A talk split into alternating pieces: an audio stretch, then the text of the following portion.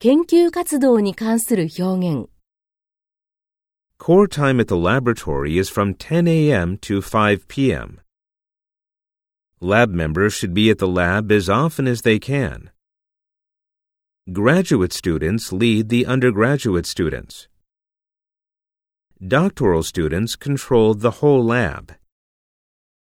The assistant professor is supposed to lead all the activities of the lab. Don't bother the professor with trifles.Why don't you ask for Dr. Mita's advice? Mita-kun, could you take care of him? He is a caring person. He did a wonderful job.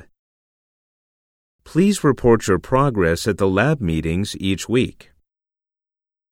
Have you finished the second experiment? It didn't come in time for the third experiment.What was the reason for not being able to finish? Should I change the equipment? You should try to figure out where your problem lies. Have you got the reagent? Tell the assistant professor if you need any reagents or tools. The assistant professor will consult the professor at the organizing committee. You can buy things as long as they fit in the budget.Tell the supplier to deliver it at their earliest convenience. We use 2 experimental rooms in the basement. All comings and goings should be recorded.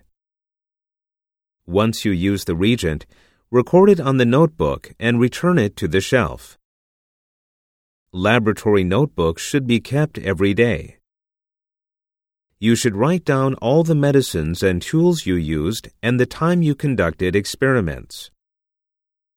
Any small changes have to be written down. Keep on going. You are almost there. Can you think of a new method?